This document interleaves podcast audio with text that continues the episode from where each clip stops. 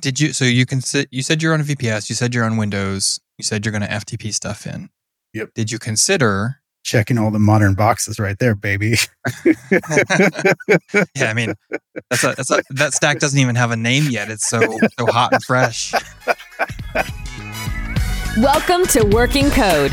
And now your hosts, none of whom have ever seen a failing unit test Adam, Ben, Carol, and Tim.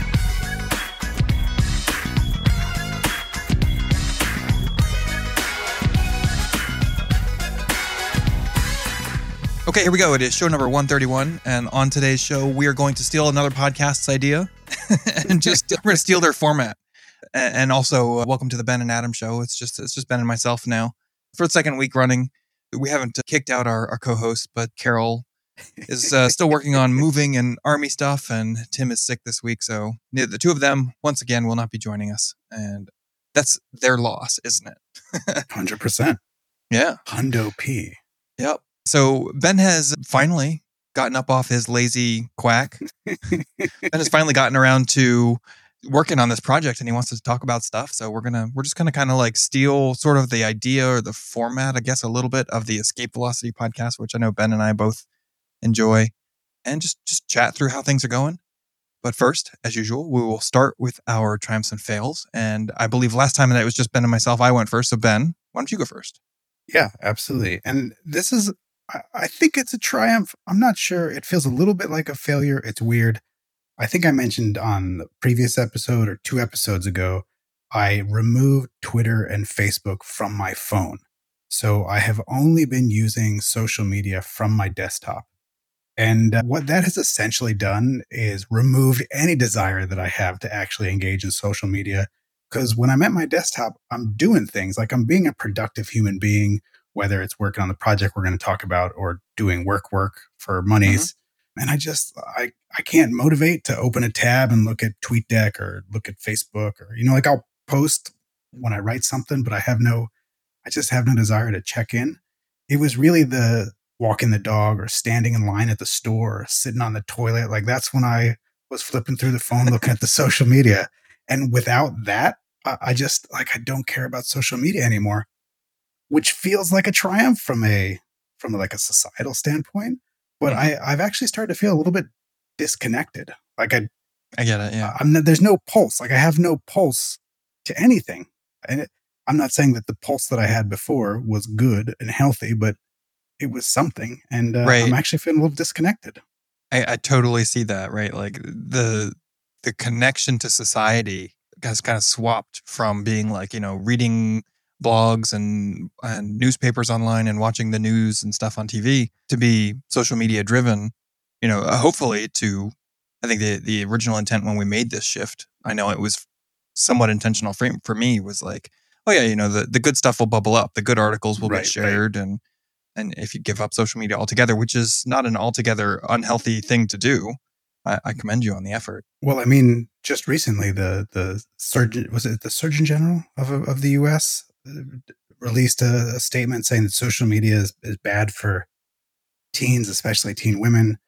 The hmm. some of the most recent episodes of the Ezra Klein podcast, which I think I maybe mentioned before, were all about teen mental health crisis in America hmm. and, and actually globally, and talking about how when they when they look at all the data that it seems to be consistently coinciding with the rise of social media and that there seems to be a direct link with how much time people spend on social media with how bad of an experience they have and mm. and and it's so it's that last point that i've been thinking about because i'd never really spent a whole lot of time on social media it was like again standing in line or walking the dog and she's you know sniffing Standing at something the for five urinal, minutes apparently. yeah, exactly. Right.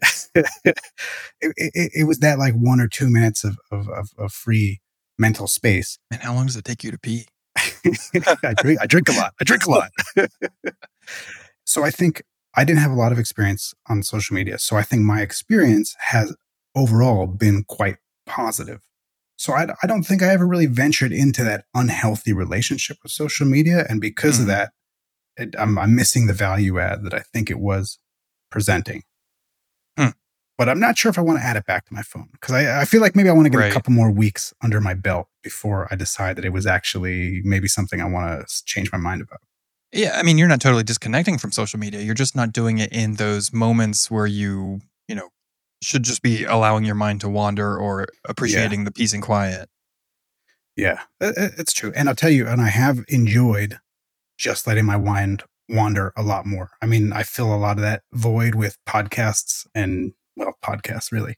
And I've started to try and listen to music a little bit more just on on the go, which I I sort of gave up listening to music when I started listening to podcasts when I'm you Yeah. know away from my computer. I don't know, I'm trying to let my brain just relax a little bit more and, and kind of Yeah. go. I'm, I'm addicted to productivity. yeah, is- I, I I know exactly what you're saying. Yeah, like once I discovered that I could listen to podcasts and audiobooks while I'm driving, while I'm in the shower, while I'm I don't do it at the urinal. Sorry, Ben. but like, well, I, you know what? If I'm already listening, then I won't stop it because I'm going to pee. That's you know. But but yeah, like it, it started out as like, ooh, I can reclaim all this time that I'm just kind of wasting Right. right, now, and then it just became this obsession of like, okay, now I can read three books in the next three weeks, and I can also do this and also do that, and it just became this like unhealthy obsession with getting as much stuff done in as little time as possible. And Yo. I can see it happening. Like I still do it, and it, and it, uh, it's almost like I can't stop it. Sometimes I can. You know, sometimes exactly I intentionally like, okay, no, stop. Let's take a break. But it's hard. it is hard and, and i find myself feeling exactly the same way where i can't stop myself because i have kind of i have two genres of podcasts i have tech podcasts and i have like i don't know human interest podcasts Uh, you got, gotta love a good apiary and what i have found myself doing over time is is sort of pushing all of the human interesty podcasts to the side like uh, scourging sca- scavenging Scourging? Scouring. scouring. Yeah, I'm like scouring my list. I'm like, oh, where's where's the where did I miss? I must have missed a tech podcast. Like, I must have We're missed good a, at words. We should have a Yeah. podcast. and I end up listening to podcasts that I, I don't even think I enjoy that much, Yeah. but but I listen to them because they're tech podcasts. And then if I totally run out and I go and listen to something like How I Built This or This American Life, I'm like, oh man, I remember why I love these shows so much. These are great shows, but yeah. I've I've denigrated them almost to like a second class citizen in the podcasting world, which is totally uh, it, it's unfortunate. it, there are a couple that I found myself, for lack of a better word, I will say like hate listening to, like hate watching a YouTube thing or, or hate, not because I don't like the people or don't like the thing, but it's like I, I feel a personal responsibility like to myself to keep up on this, this Oh. whatever the topic that they're discussing. But in, in recent weeks, I have given myself permission to just be like, you know what? I don't care about this one. They're talking about, you know, this particular feature of CSS that will never matter to me because I don't, you know, I don't do mm. whatever that type of animation or that that was probably a little too in my ho- in my wheelhouse to be a good example. But you get the idea. Like it, just it doesn't interest me. It, it'll never apply to me. So I'm just gonna skip this one. And Yeah. that's been nice to help keep my backlog from getting out of control again. Yeah. So I'll report back in a couple of weeks and and see where we are. See if I'm still social media free or if I've gone back to, to the, the dark side. Sounds good. Anyway, how about you? What do you got going on? So I am going to go with a fail this week. I, I it feels recently. I was going to say I, I have recently returned from Princeton's alumni reunion. I am not a Princeton grad, but my company works at you know university events. They're big, you know, homecoming, reunion, commencement. These sort of large events where they have tons of people on campus and they need to manage the check-in and registration experience and and deal with all of that stuff on site. And it was a great weekend. And and compared to last year we were way better in just about every possible way. Certainly there's things that we took away from it that we could learn and do better from but the hardest part about the whole experience was that it was like one sort of normalish workday followed by three 18 hour shifts in a row. Oof, brutal. yeah it, it was absolutely brutal. You know it was working. We had to be on campus at like 8.30 a.m and we were released to go back to our hotel room at like somewhere between 2.30 and 3 a.m only to get up and do it again the next day right? From so you from 2.30 to to 8.30 you have to drive back to the hotel you know whatever your your personal if you're an evening shower morning shower whatever but you have to sleep you have to shower you have to you know eat breakfast you have to you know whatever other stuff you need to do in that period and then you're right back on campus in- for in, in six hours right? Including sleeping which was Oh my god, that's crazy. but it you know we're we're working on learning how we can reduce uh, staff needs and like rely more on the the university. They they like get their student workers to help out. They have staff that volunteer. They have all kinds of people involved but it's it's a long day necessarily. And so we're we're learning what it will take to you know split it up into shifts and have people be doing you know easy jobs and our staff hopefully just kind of playing you know like dispatch right sit somewhere stationary and run the show Yeah. but the people running around doing stuff be you know sort of hired help When you go to Princeton now, or you know, like this last time, is it is it? I assume it's not just you. What is it? Two people No. or three people? this year we had four of us Oh wow. Yeah, and I mean that's that's us again, sort of doing the you know we're the top of the food chain, but then you know helping us out. We had a lot of student workers and staff and and volunteers from the uh, different alumni classes, and then and that was like you know running the technology pieces at the at the gates where people were showing up and checking in and getting their wristbands, and then the we have special hardware. It's basically like an Android phone with a like a scanner, like sort of similar to what you would see at the checkout at a grocery store or you know Okay, self checkout sure. at Wawa or whatever, where you know so a little just a little barcode reader sort of deal baked in. We have some with like a, a cradle or some, it's we're working on the terminology. It's like a cradle or a mm-hmm. sled. We're trying to avoid any gun metaphors because especially being on college campuses, like you just gotta yeah, yeah, totally. avoid that. But it does very much look like like a phaser. We were for at one point we were calling them phasers because they look like Star Trek phasers. But yeah, it's just like a little Android phone with a baked in, you know, QR code reader, and we use that, and it acts as a keyboard, right? So we use that to fill in a text input, and it hits enter after it reads, and and you just do validation through that stuff. And so those things were run by campus security. I, they have their own sort of like police force, and then they also have public safety, which is sort of like campus police light, as far as I could tell.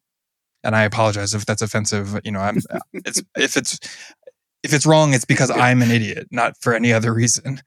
And, all of these people were amazing. You know, a lot of them were with us last year as well, and they they noticed the improvement and they were happy with it. And you know, th- those people were doing the hard part, right? We were running around making sure the technology worked. They were standing at the gate for hours on end, scanning people's wristbands, and you know, looking for fakes because that's a big thing that happens. Really? And- At an alumni? yeah. Oh, event? yeah. Yeah. Well, I mean, faking their. I guess is there free beer? Is that the? yes. Gotcha. Okay. yeah, there is free beer, and Same. and yeah, exactly, and, and so you, I told you, you get a wristband, and, and obviously it's got a QR code on it.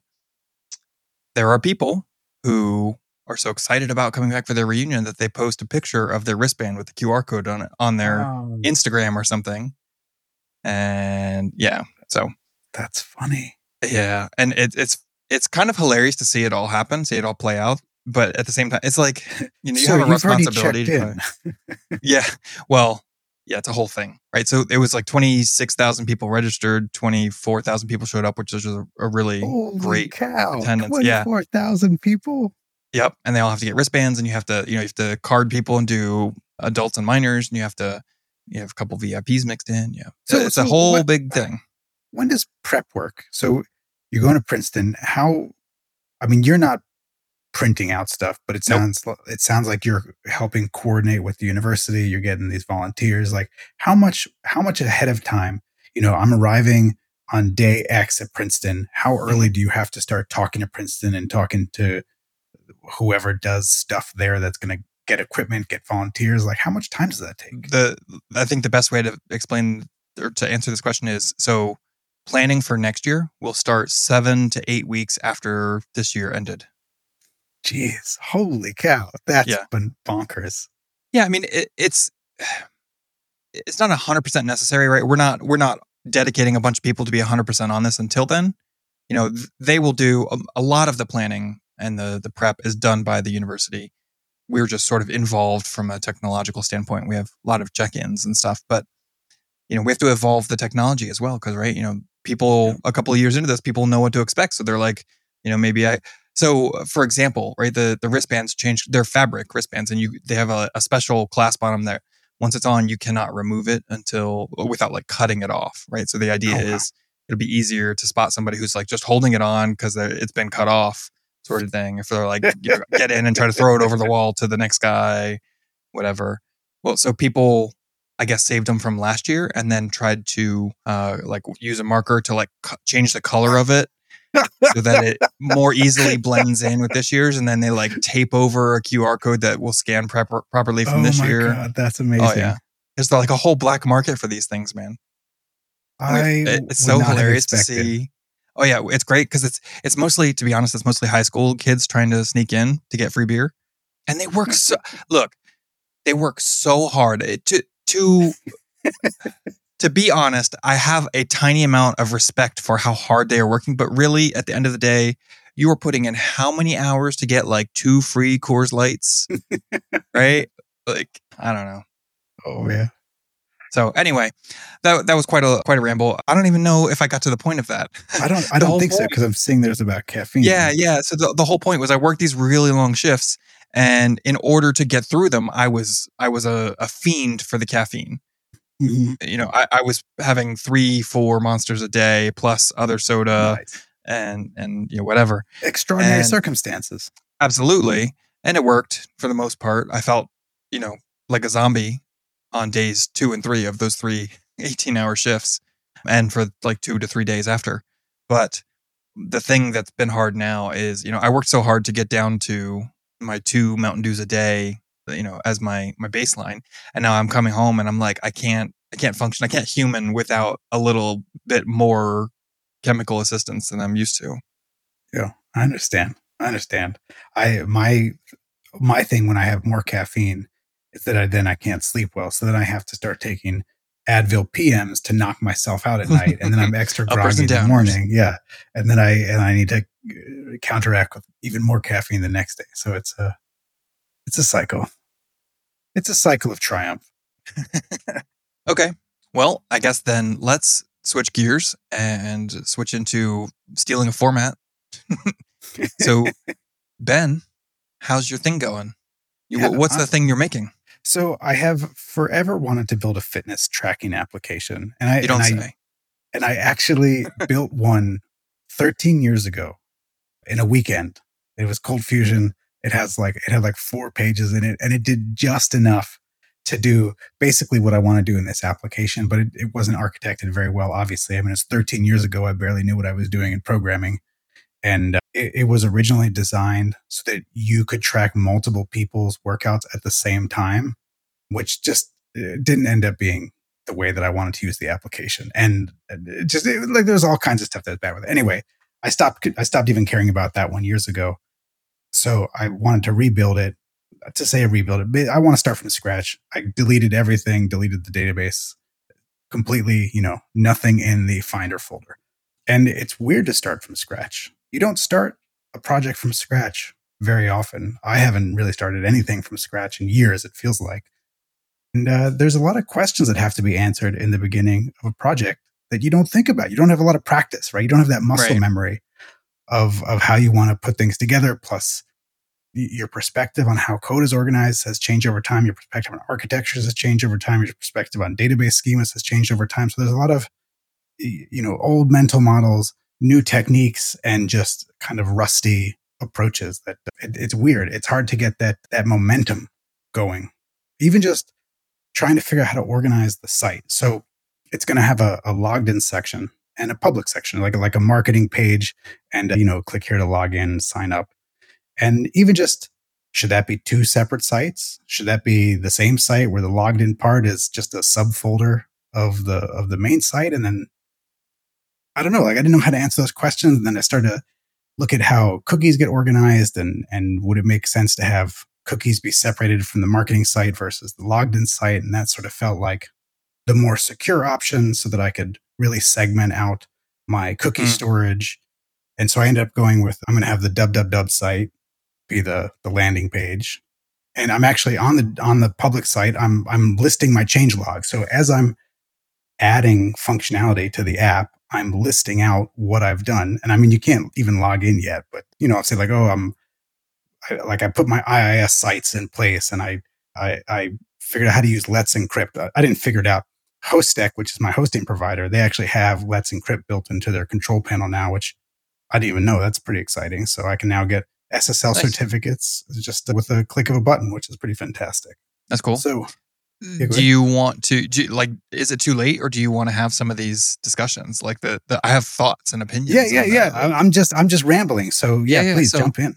Uh, the the marketing site being separate versus you know sort of part of the application that handles the rest of the application there's i think there's valid reasons to go both ways right so like the first thing that springs to my mind is like is it a big deal if one of them going down takes both of them down right Right, um, whether right. that's for a maintenance issue if you're rebooting the server or or if it's for you know a bug crash or, or whatever you know if you split them then you have a little bit more resiliency between them the other thing that i particularly like is just being logged in when i get there which cookies will do for you i, I will say too you mentioned Yeah, cookies what- yeah. i hope i i have an opinion and i'll just go with my strong opinions I'm, i'll, I'll stop trying to be a- diplomatic this about is it all about strong opinions, right? now. yeah there's no need for for cookies on the marketing site none Yeah, hundred percent. That's what that's what I'm feeling right now. Except you know i if it is sort of integrated where like you drop onto the marketing site and if you already have your logged in cookie then it's like you know you- you're already logged in go ahead and click here to open the application whatever. One thing i will say that drives me nuts is applications where you like you can't get to the marketing site while you're logged in. You have Yeah. to like open it in incognito or, or something like that. It's like come on. I just i wanted to, uh, somebody asked me about how much your product costs and i wanted to give them the pricing page link but i can't get to the pricing page because i'm logged in like screw you just One one thing that I've found as a consumer of other SaaS products, the experience that I like is you go to the marketing page because that's you know you either don't remember it and that's what you Google for, or you Mhm. remember it but you don't remember how the the authenticated version is. And they show you the marketing page and they show you the the login button. So they don't even know necessarily know that you're logged in. But then you click the login button and they just take you to the app. Like they it's not like Mhm. a forced login page. Once you click the login and they take you to wherever you need to go, at that point, I assume all the cookies kick in and they know who you are and they know whether or not you're logged in. So it's, it, it, I, I'm I'm actually pretty pleased with that experience. I don't mind seeing the login call to action if Mhm. clicking it, you know, doesn't force me to do anything unnecessarily. I'm so right I- I'm- if you're I'm already logged in that. and yeah. it's not going to make you re-log in so okay. so that's what that's what I'm going to go with uh, right now. and it sounded I'm- like you were going to do like a subdomain for the the app itself yeah. So you're going to go dub dub dub. It's so the the app is, is it dig- it's it's big called sexy muscles it's called Dig Deep Fitness. So so the public site is www.digdeepfitness.com and then the app will be app.digdeepfitness.com. So it's it's just a separate subdomain. it's just a microsoft word document Say what now? design wise it's just it's just black text on a white background Oh yeah, yeah, yeah, yeah. Hundred percent. There's no there, there's no I'm so I'm trying to do the least amount of work possible. for sure Uh, uh, there's no design system or anything. I want to do Props. I want to get like all the data storage stuff ready to go before I even really start to think about how it should look and and the and the user experience. I mean, I sort of have some of that in my head already, but you know, it's so easy to go down rabbit holes. You know, you want to you want to start trying new things and experimenting. And like I'm already finding myself guilty of experimenting probably more than I should be for just trying to get something off the ground, but I I am trying to do the bare minimum that still makes me feel proud of the code, but doesn't solve a problem that I don't have. If I could sum it up like, I only want to solve the problems that I actually have right in front of me right Mhm. now. And can i Yeah, please jump in. it anyway what you're doing is you're doing tdd but you're just not writing any tests I was thinking about tests too, which is funny because so if I can walk you through how I build a little piece of functionality. So the very Please. first thing I had to do was figure out how I'm going to store a user. I need people in the mm-hmm. system. They have to have a representation of the database. So I created a user table and I think I think the only thing it has is an ID, which is just an auto incrementing big integer, an email address, and like a created at and an updated at. Like that's all I have. I don't have a name. I don't have You should, anything. like set the seed for that auto incrementing big integer like 6 million so the first user is 6 million and one I could I could change that. I could change that. and and it was even just having a name. I'm like, oh, someone will probably want to put in a name. Maybe I should put that in. I'm like, I'm not going to put in a name right now. That's that's not a problem that I actually have. I don't even have passwords. Uh, so the the initial I haven't even built the login system, but I, I think all the login is going to be uh, Magic Link based. I don't know if Magic Link is like a technical term or if it's a term that some marketing sites have used, but a Magic Link basically, you'll say, Hey, I want to log in. I put in my email address. The system sends me a signed URL essentially that says, okay, here you verified your email by clicking on this link, and I will either log you in or create an account and log you in. And Mm. and so no passwords will be required. nice. Yeah, at least So initially. sign up is as easy as just give me your email address. hundred percent. And then it also means that someone has to have an email address. I mean, there's ways around that. Obviously, there's all kinds of like, give me a garbage email address service that I never have to think about again. But What are you Yeah. going to do for people who want to share an email address? I- I'm totally just like, I mean, it's, it's a real problem that I have to deal with every day at work. But I I, I was just kind of just giving you just giving you yeah, yeah, yeah. I, I, mean, it, it- I think the user experience just won't be good for them because it, the weights are your weights. You know, the exercises are your exercises. So if you're sharing with someone, it's going to be confusing. absolutely. Um, and and honestly, on that page, I would just put a thing that says like your your email address is your identity in the app, and if you share an email address with somebody, don't. They're free. right yeah exactly exactly oh so i wanted so i wanted to talk about testing because i'm i'm as i'm telling you this and and you know as people will listen to this i'm sure they'll be screaming into the the podcast player like you idiot like you're testing but you're not recording any of it so basically what i do is i say okay i have this user table it's got a couple of columns so i will create the data access ColdFusion component which is just all the basically the create update delete and read Read. query. So it's it's like it's the low level SQL stuff. So I'll put that in place, and then I'll create a little Scratch file, you know, the Scratch a CFM file, and I'll instantiate that component, and I'll send some data into it, and I check the database. I'm like, that looks good, and then like I'll read, you know, I'll call the read from it, and I dump it out to the page. I'm like, yeah, that data looks good. I'll try to request a file record that I know doesn't exist, and it either throws an error or I catch it, and I say, oh, it didn't exist. So I basically do, I think, a lot of what tests would do except once I'm done, I just delete that scratch file and I never think about it again. I'm like, I've already validated that this code works. So, you know, if I ever make changes to that, I'll just have to come and do the same thing again. But but I don't have to have the test live there forever, just taking up space. I mean, I'm obviously being a little facetious, but yeah, you want to leave a comment on this podcast? Go to workingcode.dev slash discord.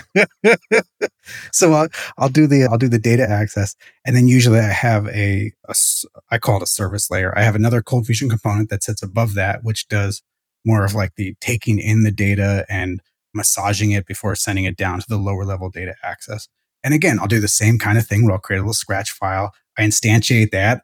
I instantiate the gateway. I wire them together. I start making a couple of calls, make sure that all the calls give me the right data or don't give me the data if the records don't exist. And again, I feel satisfied that it works. I throw away the scratch file and I basically never think about that code again. And I sort of just iteratively do that as I'm building out the application. So I, I am testing. I just don't do it in any automated You're just doing way. it in the hardest way possible. You're not automating it, and and then you throw it away so that if you ever need to repeat that test, you have to start from scratch again. you know, the, the, the issue is, is like, I don't want to ever mock anything. I just, I'm not, I, I Yeah. The problem is there's a database. At the end of the day, there's a database that's a pretty complicated piece of software. And I don't want to have to build out something that fakes what the database is doing. Yeah. Every, every time I look at an application at work and they're doing, they're jumping through all kinds of hoops to get data to work. And I'll tell you, it, it's like I spend 30% of my time editing the code and 70% of my time just trying to get the tests to work because they're so complicated and they're breaking for weird reasons. And I'm, I'm sure a non trivial amount of that is me just not being familiar with whatever framework that that one particular team happens to be using that one particular repo because it's a different testing framework than the other team on this other repo. And it's, it's all over the place.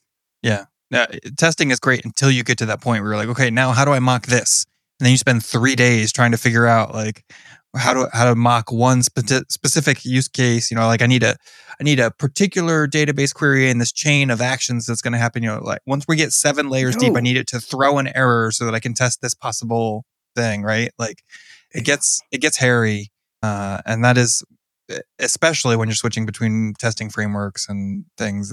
It gets very frustrating very fast. It does. So I sidestep that entire thing by not doing any testing. And so far, I have not generated any bugs. Uh, yeah, I mean, we just decided architects were too expensive, so we just poured pour some concrete and stuck some rebar into it, and we'll figure it out as we go. oh man. No, I mean, look, it's awesome. You're building something, and it's you're so it seems to me that you have created a, a thing that you're excited to work on. Right, it's a little Skunkerworks project where you can try new things, you can learn stuff, you can get some more recent greenfield experience. These are all great.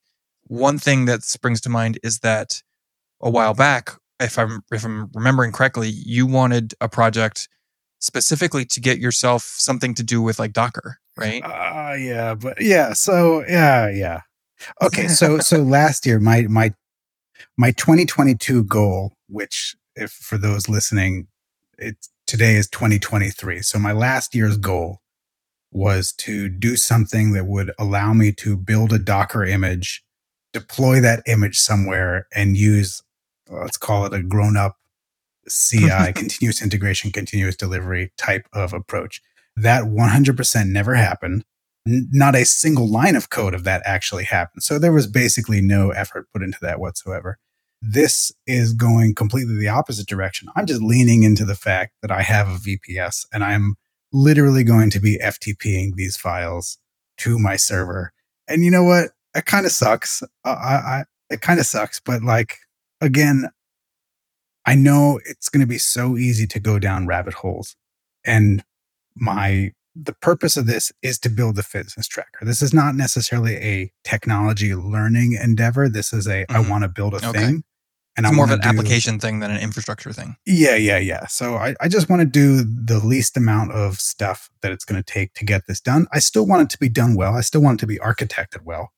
I just I, I it's it's not the right time for me personally to worry about, you know, deploying an image and having blue green deployments and rolling restarts. I'm like, hey, you know what? You know, sometimes I'm going to be able to deploy code via FTP and it's going to be fine. And you know what? Sometimes there's going to be race conditions and like certain files are just going to break mid deployment. And like, I don't, you know what? It, I'm just going to live with it for now. You, you said you have a VPS. Do you want to explain what that is for people? Yeah. So a familiar with that term? VPS is a virtual private server, which essentially means I have what looks like my own server somewhere. I use Hostek. That's a ColdFusion hosting provider. not sponsored. not not sponsored. And I don't know, it's it's not a real computer. It's like some slice of a much larger computer, I assume is how it works. That's the virtual part. Mhm. And but I I log into it like I would log into a computer. I can FTP, I can create uh, sites and IIS. Yeah, it's like having my own server, but but it's not mine. Did you? So you can sit. You said you're on a VPS. You said you're on Windows. You said you're going to FTP stuff in. Yep. Did you consider? Checking all the modern boxes right there, baby. yeah, I mean, that's a, that's a, that stack doesn't even have a name yet. It's so so hot and fresh.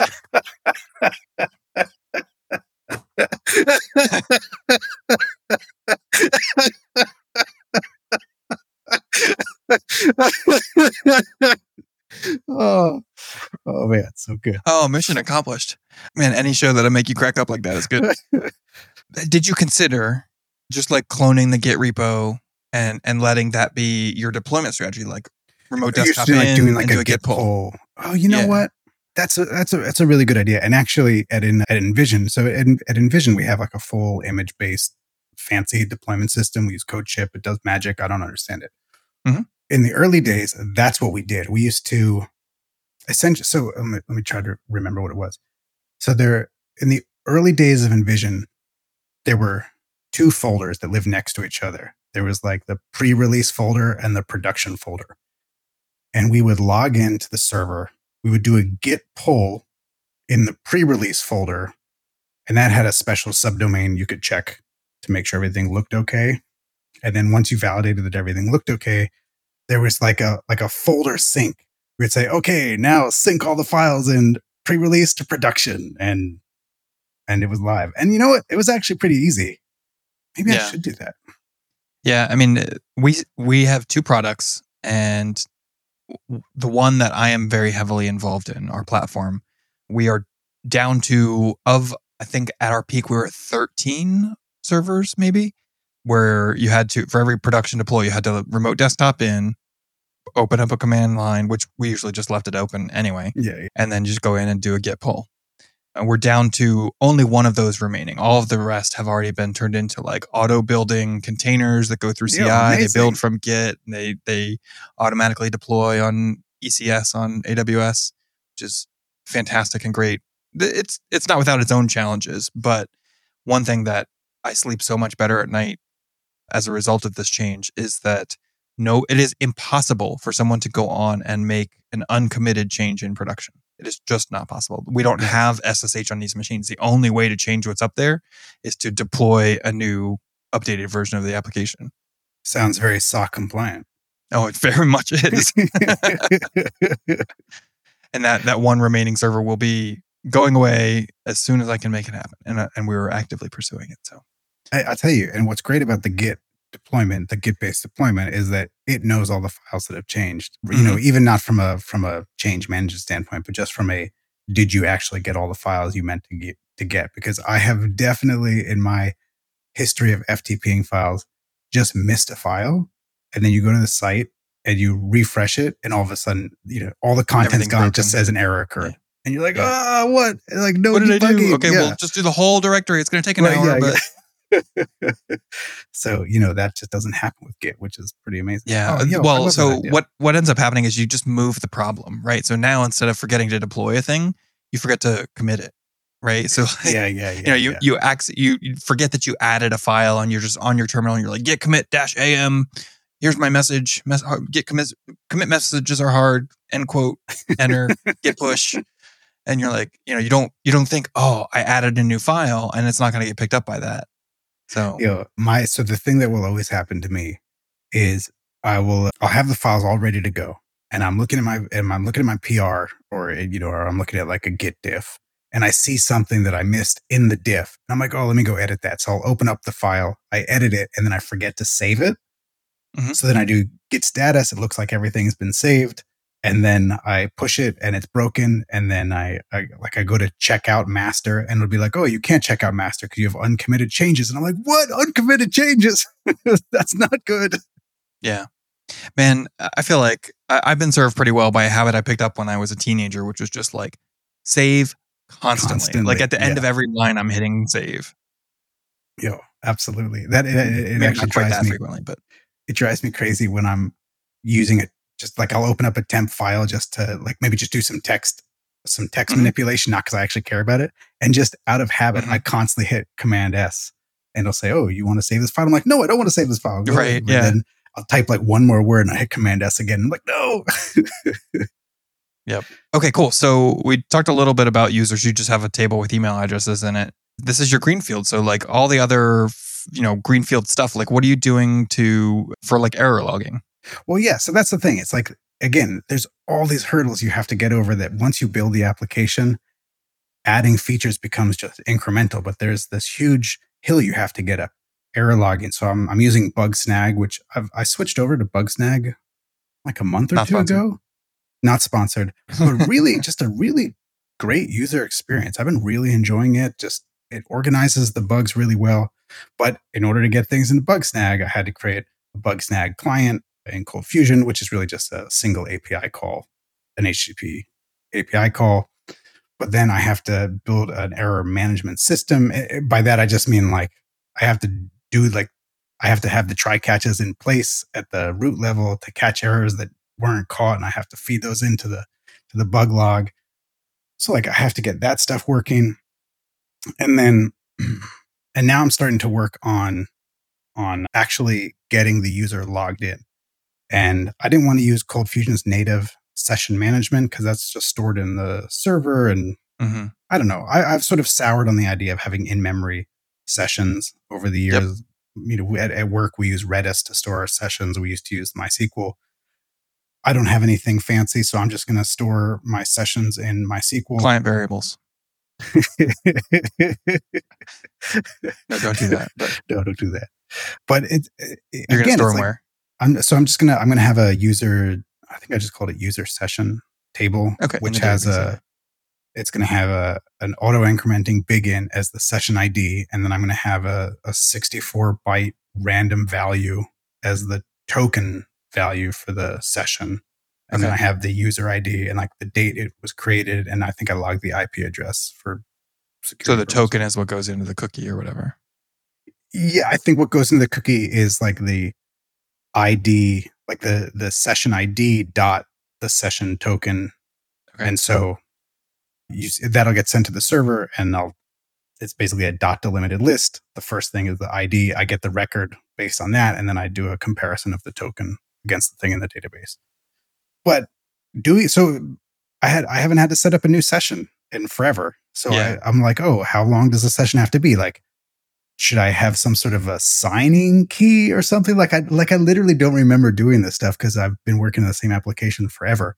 Yep. So I was I was looking on OWASP, which is the Open Web Application Security Project.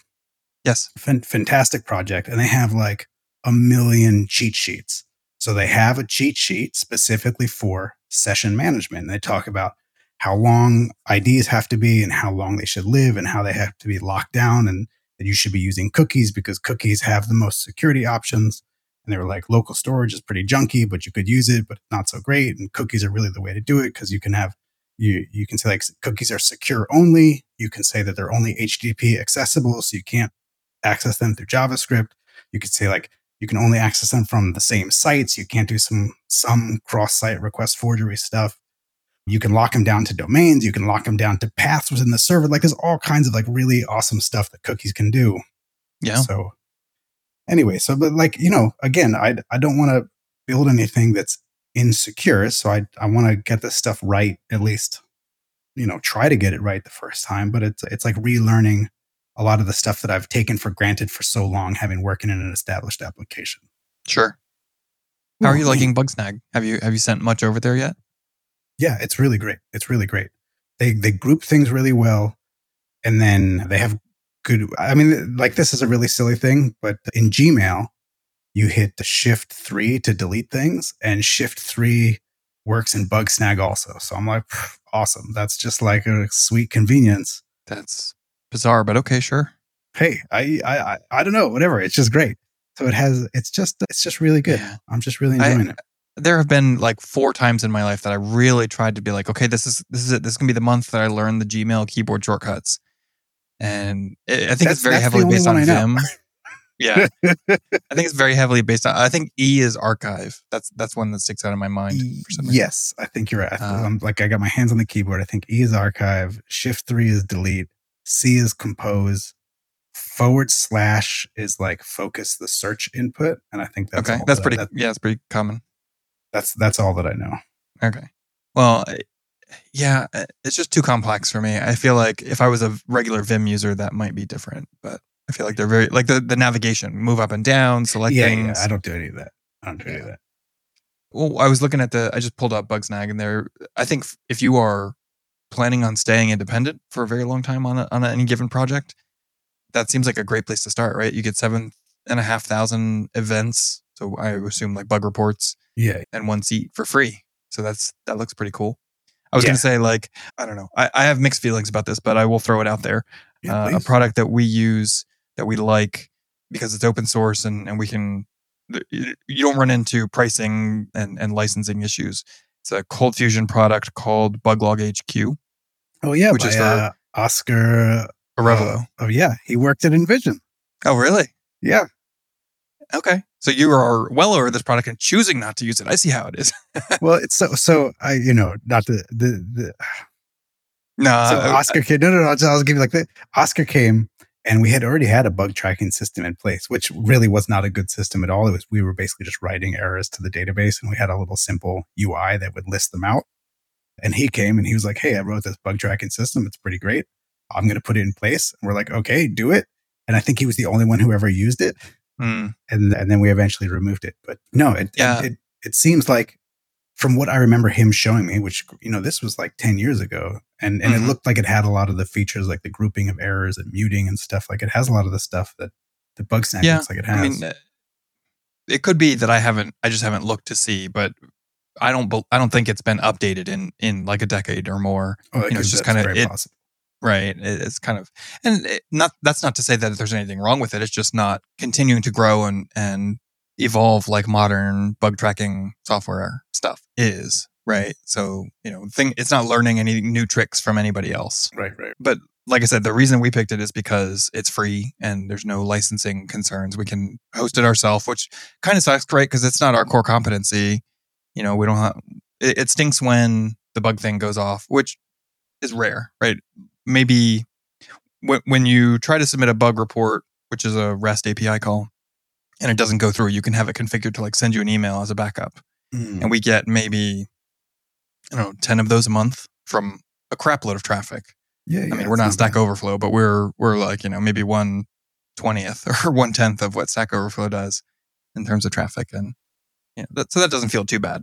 It- yeah, no, that I hate. Yeah. The the reason I was hesitant to mention it is just because I feel like the ColdFusion community can so often be very insular, right? Like not Mhm. invented here, our thing is best, and you know, like there's pros and cons to every decision.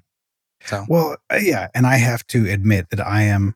I don't want to say that I'm a not invented here person, but I enjoy the idea of building stuff. I think I have a sense of where my competencies end. Like, I'm not going to build a Redis client. Redis does that, and they've done a great job of it. But like, I will build maybe more stuff around Redis that you may have also been able to get a package for, but I want to build that part because I feel Mm. like I understand it. Like I like I like to go maybe a little bit deeper than other people might go, but then I hit a you know I hit a, a wall pretty quick. I don't want to get too nitty gritty. Right, that makes sense. But like I mean, that um, can be a good way to learn too, right? Like, yes, I know there's a library that could do this for me, but I want to, you know, expand my knowledge in this sphere. So it- it's interesting. So I mean, this is I, this is going to sound like I'm throwing shade, but I'm not throwing shade. So I was just listening to the Syntax FM podcast actually, like right before this, as I was brushing my teeth. And Wes and Scott are talking about they were they were they're rebuilding their podcast website and they're talking about the tech that they're using. And at one point, Scott talks about, oh, I've I've been using this library that generates the slugs for URLs. hmm And I and I'm like, Uh, like you could just write that. Like you don't have to pull in a, a library that does slug generation. And I'm not saying that you know there's probably a really good reason that there is a library for that. And he talked about like it has some have text translations for emojis that you can have emojis and titles of stuff. And and I'm like, all right, you know, and and I think that's part of the nice thing about building stuff for yourself is that it only has to work for you. It doesn't have to be the thing Right. that works for everybody else. So you can live in a world of a lot of constraints and known quantities, and, and you can really narrow in the degree of building that you have to do. And I think that, I don't know, it makes it, I have a lot of fun with that stuff. Yeah. I mean, there's a lot of reasons to build your own. Like, okay, so maybe one thing that I did that I probably didn't have to do, I wanted to build a dependency injection system for the, okay. So, right, like it You know, sounds crazy. it sounds crazy when you look at something like Wirebox from from Ortus. It's like a tremendously complex piece of software, or even something that's a lot more simple, like Dependency Injection One, which is what comes with with. Framework One, DI One, right? Um, and you look at DI One. If you open up the file, it's like it's like 400 or 500 lines of code. Like it's not it's not an overwhelming amount of code. Of course, they have like almost no white space in that code. So it's really like it's really like 4,000 Ben lines of code, but whatever. Yep. But but dependency injection systems that are out in the wild, they have to be very flexible because they have to work in a lot of different ways for a lot of different people. For example, you can say, "Hey, this component should be a singleton, meaning that it's cached in memory forever." But when I ask for this type of component, it's not a singleton, so I want you to instantiate a new one and give me a fresh one every time I ask for it. I'm never going to do that. I, like all of my components will forever be cached in memory as single instances. I never have to worry about transient objects. So I don't have to have that logic in my injector. So I built a little injector and it's like 300 lines of code and it and it and it's and it's working pretty well, but like I don't know, I just had fun. Like I just wanted to build it and have Yeah. and have fun with it. I wanted to keep the excitement going. I get it. I, I too have written a dependency injection framework. Um, Uh, uh, mine was, hey now, hey now, I'm getting insulted. I just funny because we both have done it. That's great. Yeah, uh, mine was part of Taffy, and basically when I when I hit that point in the framework, I was like, okay, so you you could have choices, and I wanted to support choices. All right, I wanted to. I, at the time, the things that I was aware of and, and wanted to support were ColdSpring, DI1, and like nothing, right? Whatever Taffy uses under the hood out of the box by default, right? So Mhm. the Taffy default is you've got your application CFC somewhere, your index.cfm, application CFC and index.cfm are in a place, right? That's where your API is. And then you have a subfolder off of that called resources. And in there, it looks at all the CFCs and parses them, checks their metadata to see if they extend the right things in order to be considered, you know, whether it's a serializer or a resource or whatever. And so I, I- was just like, okay, well, that's going to be my thing, right? I'll, I'll, I'll just write a quick dependency injection thing that does that. And it's it very heavily inspired by DI1. And except that there's no, it, it's not intended to be inherited from like DI1, you could Right, right. inherit and overwrite yeah, and yeah. stuff. And this is just like, this is the way it works. I mean, take it or leave it. I, I look, I, I think it's great because it also it forces you to think about how things work just a little bit Mhm. more than you would have before. For sure. Um, and I, Now, like I, know. totally understand problems of dependency injection, circular references, and and, and not not dependency trees, but uh, you know it, the order that things get Yeah. instantiated and and built. You know those things matter. it, it, it yeah, it's really I actually in my injector I have this huge comment block. I mean, it's like it's like eight lines of comments long, and it's all about I I'm instantiating this ColdFusion component, and it is not ready yet. It doesn't like it doesn't have any of its dependencies injected into it, but I'm storing it in the internal cache. So in theory, this is an invalid component being stored in cache. But the reason I'm doing that is because I might have a circular reference later on and I don't want to go down this infinite back and forth of trying to instantiate components. And so I'm, uh, you know, I'm, I'm basically uh, protecting against the circular references, but I'm doing it uh, with you know ten lines of comments as a this is this is a shame that it has to be here, but I'm too lazy to figure out how to do it better, kind of a thing. But but yeah, I don't know, and it's exciting to think about that stuff. Okay. Yeah, I'm trying to think if there's anything else. Uh, eh, even just so like, there's stuff that I haven't even solved yet. But it, again, it's just like this one hurdle after another. So I want to have these magic links, meaning you don't have to sign up with a password. You just give me an email address, and I'll send you an email with a magic link that allows you to sign in. But in theory, that becomes an attack vector now because anybody could go to the site, type in anyone's random email address, and then they Mhm. get a an email saying, "Hey, log into Dig Deep Fitness," and they're like, "I have no idea what that is." And Right. Thanks for stupid- creating your account on. Yeah, yeah, like it's a stupid attack, but it's an attack nonetheless, and it probably costs me money at some point because emails are not n- nothing. They're pretty inexpensive, but they're not zero cents, you know, per million or whatever. So now I have to figure out rate limiting. And like, okay, you know, I can rate limit based on IP address, but then IP addresses can be pretty dynamically spoofed these days and people can spin up botnets. I'm like, do I think someone's targeting me with a botnet? No.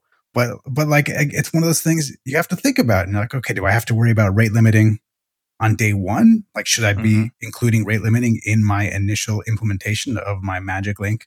Or do I say, hey, I'm going to need rate limiting, put a card on the Trello board, and I come back to it when I come back to it? Like, I don't know what the right answer is there. I'm I'm not sure how worried I should be, and it's something I have to consider as I'm as I'm as I'm wading through this murkiness. Yeah, for sure.